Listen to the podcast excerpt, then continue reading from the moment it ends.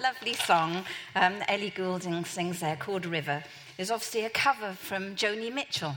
Now, Joni Mitchell wrote that song back in the 70s. And it's interesting, that song's gone like 50 years. And although she never released it as a single, it's been covered so many times because it sums up that kind of Christmas nostalgia, that kind of things lost, things gained, looking back at the year past, the joys, the sorrows of the year. And I love the way it starts with jingle bells. So it makes you think it's going to be all jolly, jingle bells, and, uh, you know, jingle all the way in one horse open sleigh, laughing all the way. And that kind of Christmas gloss that it's Christmas, we all have to be happy, and then it just merges typically into a Joni Mitchell melancholic, you know, reflection. And uh, she does that so well, holding like the joy and the sadness together, and that kind of nostalgic feeling that often is summoned up at Christmas as we look back over the year.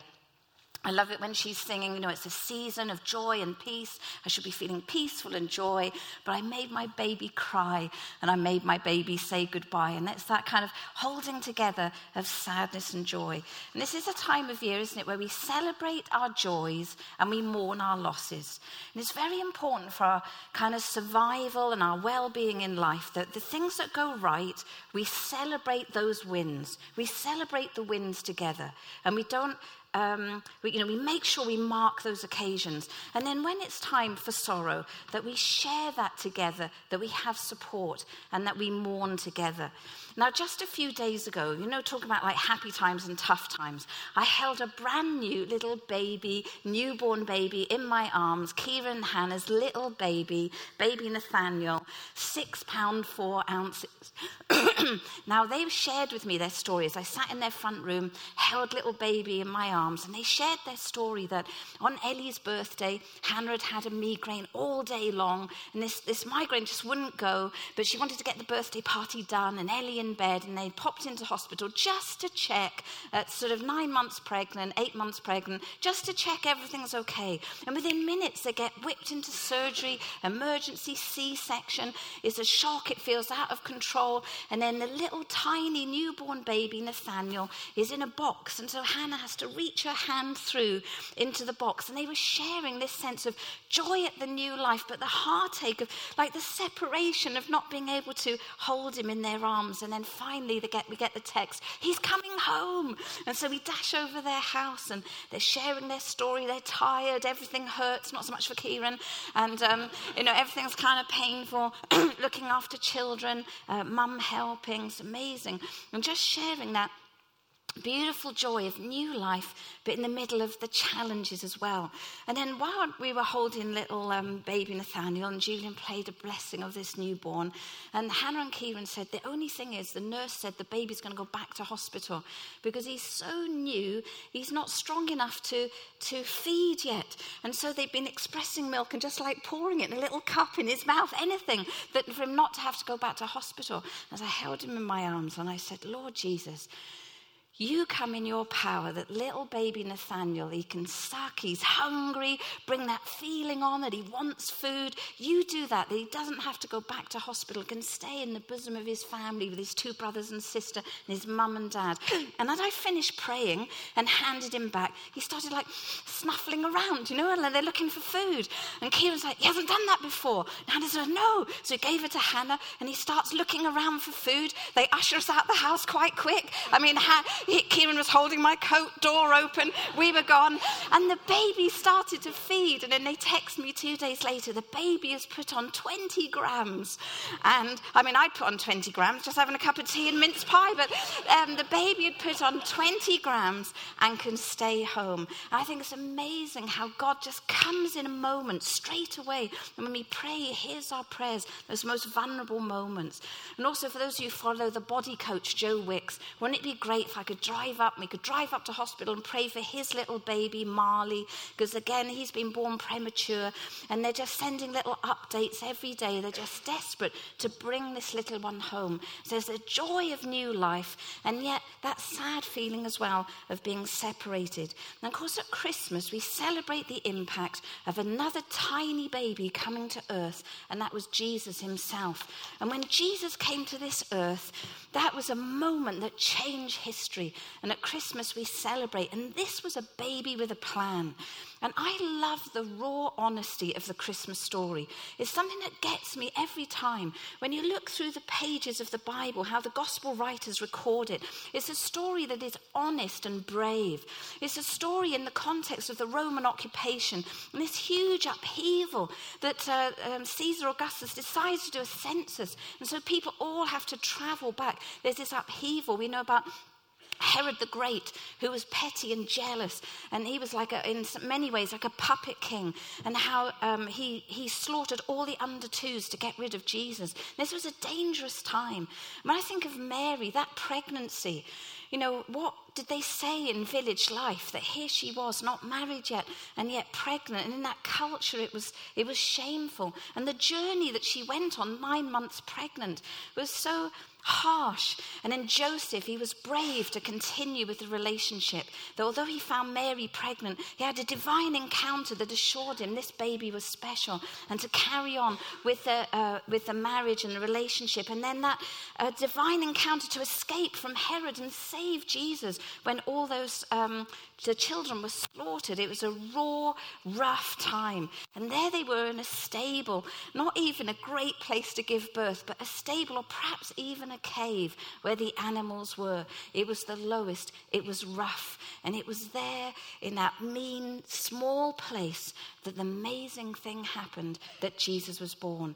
And the shepherds were first, as we heard from Tim, the shepherds were kind of despised, and yet they were there first at the birth to see what happened. And the wise men, as we heard earlier, they travel and they bring rich gifts fit for a king, but so humbling to bring them into a stable. And there is this like rough, raw story, an honest story of travel and grit and bravery, and just a group of people, these main players, to protect the newborn Jesus because he was going to grow up to be a man to fulfill an amazing mission. But at this time, like little baby Nate and little baby Marley, he's just and vulnerable in the hands of people to protect him. And this is a sign to us. If we're asking, well, what is a sign? Just like the angel said to the shepherds, it's a sign that there'll be a baby in a manger, in a feeding trough. And it's a sign to us that Jesus came, made himself so vulnerable in such a humble place. He's saying, I am accessible. I am here for you. I counted the cost. I did everything that I could reach you. I even made myself a vulnerable baby for you. He went on that journey.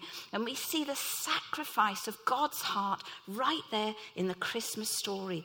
And Jesus came to earth for us just as we are. And with that no frills and ribbons birth, it shows that He's a no frills and ribbons God. There's plenty of mystery, but He comes to us with accessibility and honesty for our highs and our lows. And as we reflect back over the last year and we look forward to what is going to happen in 2020, God is one who wants to walk with us through the highs and the lows because he has the strength for us. And he comes to us in our vulnerability. We don't have to put Christmas frills on, but he comes to us just as we are. He loves us just as we are. Now, when Joni Mitchell wrote that song, River, back in the 70s, it was part of an album called Blue. And she had come on a real journey of trying to sing on the streets and busking and write her own songs. And she said when she put that album out, she said of that album later in her life, it was the most emotionally honest album. Like she just put herself out there. And she said, when I wrote words like, I'm selfish and I'm sad in River, that was exposing. And she said, We all suffer from our own loneliness. But at the time of Blue, our pop stars never admitted these things. You think 50 years back, when it was just the gloss of everything, the gloss and the glitter. But she wrote some honest words that were new and unusual to just lay your heart out there. And she went on to say about that period of her life At that period of my life, I had no personal defenses. I felt like a cellophane wrapper on a pack of cigarettes. I felt like I had absolutely no secrets from the world and I couldn't pretend in my life to be strong. I think we all feel like that sometimes. Have you had those moments? You've got to get up and go to work, or you've got to face friends, or you've got to get out there, but you feel vulnerable like a cellophane, cellophane wrapper that everybody can see, and that it's got to the point that I can't pretend to be strong. And there are days when we are strong, but days when we are just me, and I'm having a weak day today. And that honesty that she writes about in the song. And I want you to know that there is no pretending with Jesus. His love is so strong and so accepting, it is unconditional. Now, it's a rare thing in our world, isn't it, to give one another unconditional love. When you find that, it's a beautiful thing.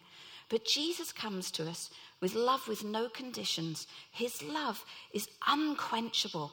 In fact, there's a beautiful verse in um, Song of Songs. You skip to that slide for me, Fee. In Song of Songs, it says this Many waters cannot quench love, rivers cannot sweep it away. If one were to give the wealth of all one's house for love, it would be utterly scorned. Hear those words many waters cannot quench love, and rivers cannot sweep it away. And it's amazing how the love of God is unquenchable. It's like even a river couldn't uh, uh, uh, move it away. That God comes to us with love that is indescribable. It is a love He wants us all to experience. When we experience unconditional love of that nature, that's what makes us free. That's what makes us free to just be ourselves to not have to prove anything, to not have to rise to anyone's standard, to not worry what other people think, but just to be free in my own skin because I know that I am loved by the one who made this whole world and Jesus who came and gave his life for us. So let's just look at two quick themes in this nostalgic Christmas story. We'll go back to slide 31. And so in this, in this beautiful video, there's two kind of themes that come up. And the first one we can see is like restoration.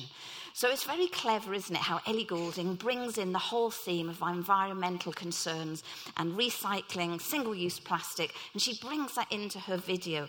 And I love the way that she makes something beautiful out of what has been discarded. Now, they filmed this video on a shingle beach at Dungeness in Romney Marsh in Kent. And they all go down there, and, and I was fascinated by the landmark concrete sound mirrors. And if you see those big structures there, they were built in World War One, and it was a kind of technology that never quite worked, so it didn't catch on, and they're also rather big and detectable. But they built these concrete sound mirrors, and it was supposed to give an early warning system to detect enemy aircraft. And I think it's fascinating that just in the landscape, that choosing that location of these concrete mirrors, there's a warning of danger to come. She brings in this theme of environmental danger, of warning of things to come. I think that's really clever how she pieces that video together. And I'm, I'm not sure how she that piece, that beautiful tree, it looks so amazing at the end that if I went down to Swansea Bay with a few friends and picked up some litter off the beach, I'm not sure I'd make something quite so beautiful. But what they made was so nice, it actually got given to the local primary school to enjoy. So that's great. I'm not sure Portmead would uh, appreciate my efforts if we went down the beach and gathered up whatever we find in Swansea Bay. But these items, they've been lost or thrown away. They're redeemed and made into something beautiful. And that serves our theme here because Jesus said he came to seek and to save that which was lost. His very purpose was to find us. It's like Jesus roaming the beach and just picking up what others have discarded. And Jesus says, That's special to me. I'm going to make something beautiful out of it. And that is special to me. And I am going to redeem it and make something beautiful. And Jesus wants to make something beautiful out of our lives where we have made errors or mistake or have heartache or things have gone wrong. Jesus wants to come and make something beautiful out of the um, what has been discarded. And when we turn to Him, He comes into our life. He forgives us all our mistakes and sins. As we come to Him, we say, Lord, you know, I need your help. I realize you're real. And I leave the past behind. I turn to you for this new life. And as we do that, He floods in in a spiritual way, forgives all our sin, and gives us a clean slate. And then we experience this amazing peace, like being cleaned up in a very spiritual way on the inside. Jesus tells this story in Luke 15 that really gets me every time he tells this story. He tells a story about lost things, and it's not plastic or left on the beach, but it's about things that are lost. And one of the things that are lost is a, is a sheep, and this shepherd, he has a hundred sheep, but it says when he discovers one is missing, he has this like abandoned, reckless love. He leaves the 99 and goes for the one, and he just goes to find it. It's like this reckless, abandoned, leave the 99 99, go and find the one. And he searches until he can find it. And that one is you and me, that Jesus comes searching for us and he won't give up looking. And it says in Luke 15, this story that Jesus told, Jesus said to the crowd, and when he finds that sheep, he joyfully puts it on his shoulders and he goes home with it. He calls his friends and his neighbors together and says, Hey, rejoice with me. I have found my lost sheep. And Jesus has this love that will never stop. It is unending. It will never stop. It cannot be swept away. Many waters cannot quench love, and rivers cannot sweep it away. And the second theme, of course, that fits nicely into the river, because the song is called The River. And I love the way Joni writes this song now. And the river idea that this river becomes a path of escape. And that a frozen river, maybe she can skate away on it. I love the line, a river so long, teach my feet to fly. Have you ever felt like that? Things are just getting to you, and you just wish my feet could fly. And she has this picture of flying away or skating away and getting away from it all.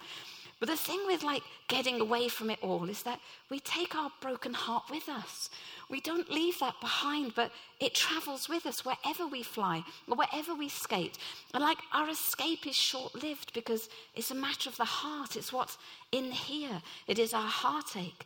And Jesus talks a lot about the heart. And Jesus promises a river that rather than a path of escape, it is a river of life that will flow from in us, within us. We never need to escape, but this river flows up from within us. Let me explain to you. He talks about, you know, when we need our heart mended, that God has so much love for us, but we can't receive it. It's like through a veil or it's like through a pane of glass and we can't receive it because our heart is far away. Um, and yet we feel that vulnerability. Like when Joni said, I couldn't pretend in my life to be strong. I felt like a cellophane wrapper. And in that tenderness, Jesus comes to us. There was a time when Jesus met a woman, and this woman was by a well in Samaria. And she was definitely a woman with a broken heart.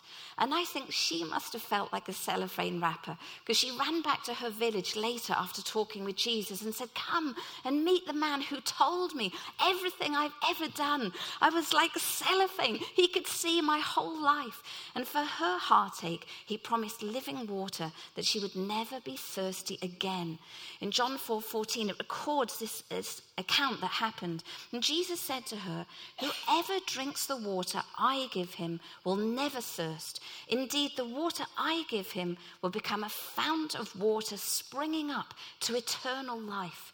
And the woman believed and understood truth with Jesus, and it changed her whole life. And Jesus hung around, stayed several days in Samaria, and the whole town talked and listened with him, and the whole town believed. And at that time, the Samaritans were viewed like the discarded plastic on the beach, but like second class, but not to Jesus. There is no second class with Jesus. Every person is important. And Jesus talked to her about the longing of her heart and the deep longing of our hearts that sometimes our desire to escape is because our heart is aching for truth. And, and there was this big festival. And at the end of the festival, Jesus said this in John 7. On the last and greatest day of the festival, Jesus stood up and he said to everybody in a loud voice, Let anyone who is thirsty, come to me and drink. Whoever believes in me, as scripture has said, rivers of living water will flow from within him. And by this, he meant the Spirit. And this is the role of the Holy Spirit. He comes to us, He mends us, He enables us to have like deep communion with God because God is real. And when we come to Him, we have like a spiritual experience where it's not just believing in our head, but we have an encounter with the real and living God. And just like God comes and heals our bodies, it's like a visible sign of His presence and His kindness and His love. And when we come to Him, the Holy Spirit helps us to discover His power, His reality, and the depth of His love. Now, over the years, Julia and I have made a friend of a guy called Jeff. And Jeff is the concierge at a hotel. And over the years, we've made friends with Jeff, and he's poured out to us. His, his wife now has gone through terrible um, illnesses and operations. And we see so much healing in the church that every time we see Jeff, we're like, let us pray for your wife. She rang me once, I prayed for her over the phone, but she won't come to see us at the hotel and be prayed for. And you feel, if only she came, I know that God would touch her. Anyway, this week we saw Jeff, and I was waiting on the edge of a car park, and I suddenly heard, Oi! And I looked over, and there was Jeff. And I went over and said, Hi, Jeff, how are you doing? He said, It's terrible. He said, Teresa's not so bad at the moment, but me, I've had a face infection. My face has been out here, and I could see all the scabs on his face. And he was going in for a Christmas hug, and I was thinking, Oh, please don't let me catch it. And he said, Yeah, I'm on antibiotics. But he said, The worst thing is this I got sciatic nerve pain, and I'm in work all over Christmas, and it's so painful. And Julian was just bringing the car around. And he came over and said, Julian, quick, let's pray for Jeff. And I said to Jeff, Look, we've only got a minute because we're on our way to a meeting, but we'll pray for you now. He goes, Okay, then. He's there in his concierge outfit, the hat, the works, you know. Julian comes over and we put our hands on his shoulder. And Julian said, In the name of Jesus, Jeff, be healed. You can do your job all over Christmas. Amen. And he went, Oh, I felt something. Oh my goodness. And he was shocked. All the pain went straight away. I like, God is good. I thought next time his wife is ill, maybe he'll actually bring her because he will see that God's power is real. And when God heals our bodies, it's a sign to us. Are you looking for a sign? The sign is Jesus coming to earth as a vulnerable baby. The sign is our bodies healed. The sign is the love of God for you. And the work of the Holy Spirit in our lives, there's many verses in the Bible about rivers. And I want to read you a little bit of a mashup of Isaiah and John. And just let this strengthen you ready for the Christmas season. The Lord will satisfy you in a sun scorched land and strengthen your frame. You will be like a well watered garden, like a spring whose waters never fail. Whoever drinks the water I give him will never thirst. Whoever believes in me, as scripture has said, rivers of living water will flow from within them. And as we end this little talk now, whenever you hear that beautiful song, River, over Christmas, if you're in the shops, it's on the radio, it's in the car, let us remember these things. Number one, Jesus comes to restore, He makes something beautiful of our lives. There's no need to feel discarded or thrown away or lost because Jesus comes looking for you and he makes something beautiful of your life. Number two, we don't need a river to escape on, but we can have a river of living water flowing from within us. If we just come to Jesus and say, I want that. I want that, Lord. I want to know you in my life, your power, your reality, to wipe away the past, to wipe away the mistakes of my life, and come in and change me. I may live the rest of my days with you, not vulnerable like a cellophane wrapper, but just bringing my realness to you that you can do something beautiful with it. Let's pray.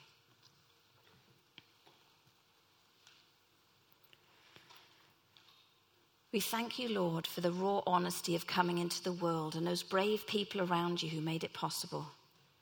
I thank you, Jesus, that you find us just as we are, our cellophane selves, no pretending, no Christmas gloss. I thank you, Holy Spirit, that you want to heal our hearts and that we can find our strength in you. And as we turn to you, we can discover your unquenchable love and your power in our lives. Now, if you're sitting here today and you've never yet prayed to receive Jesus, and you've heard all these songs and stories about the one who loves you, if you want Him today, just pray this prayer with me. And when you pray this prayer and you mean it sincerely, the God of all creation will come to you in power. You will know His love. You will experience His love upon you, wiping away all the past and a future to look forward to now and in eternity. So if you want that, pray this prayer with me. Lord Jesus, I thank you for coming into this world for me. I thank you for looking for me. I thank you for your great love for me. I choose now to turn to you. I ask you to forgive me for all I have done wrong in my life. I ask that you'll come to me with your love and with your power. I ask that you'll bring me brand new life by the power of your Holy Spirit. I ask you, Lord, for that river of life flowing from within me that nothing can quench. Amen. Lord Jesus, I pray for every person who's prayed that prayer today that you will come by your power because your love for us is so great. You want none lost. You'll even leave the 99 for the one.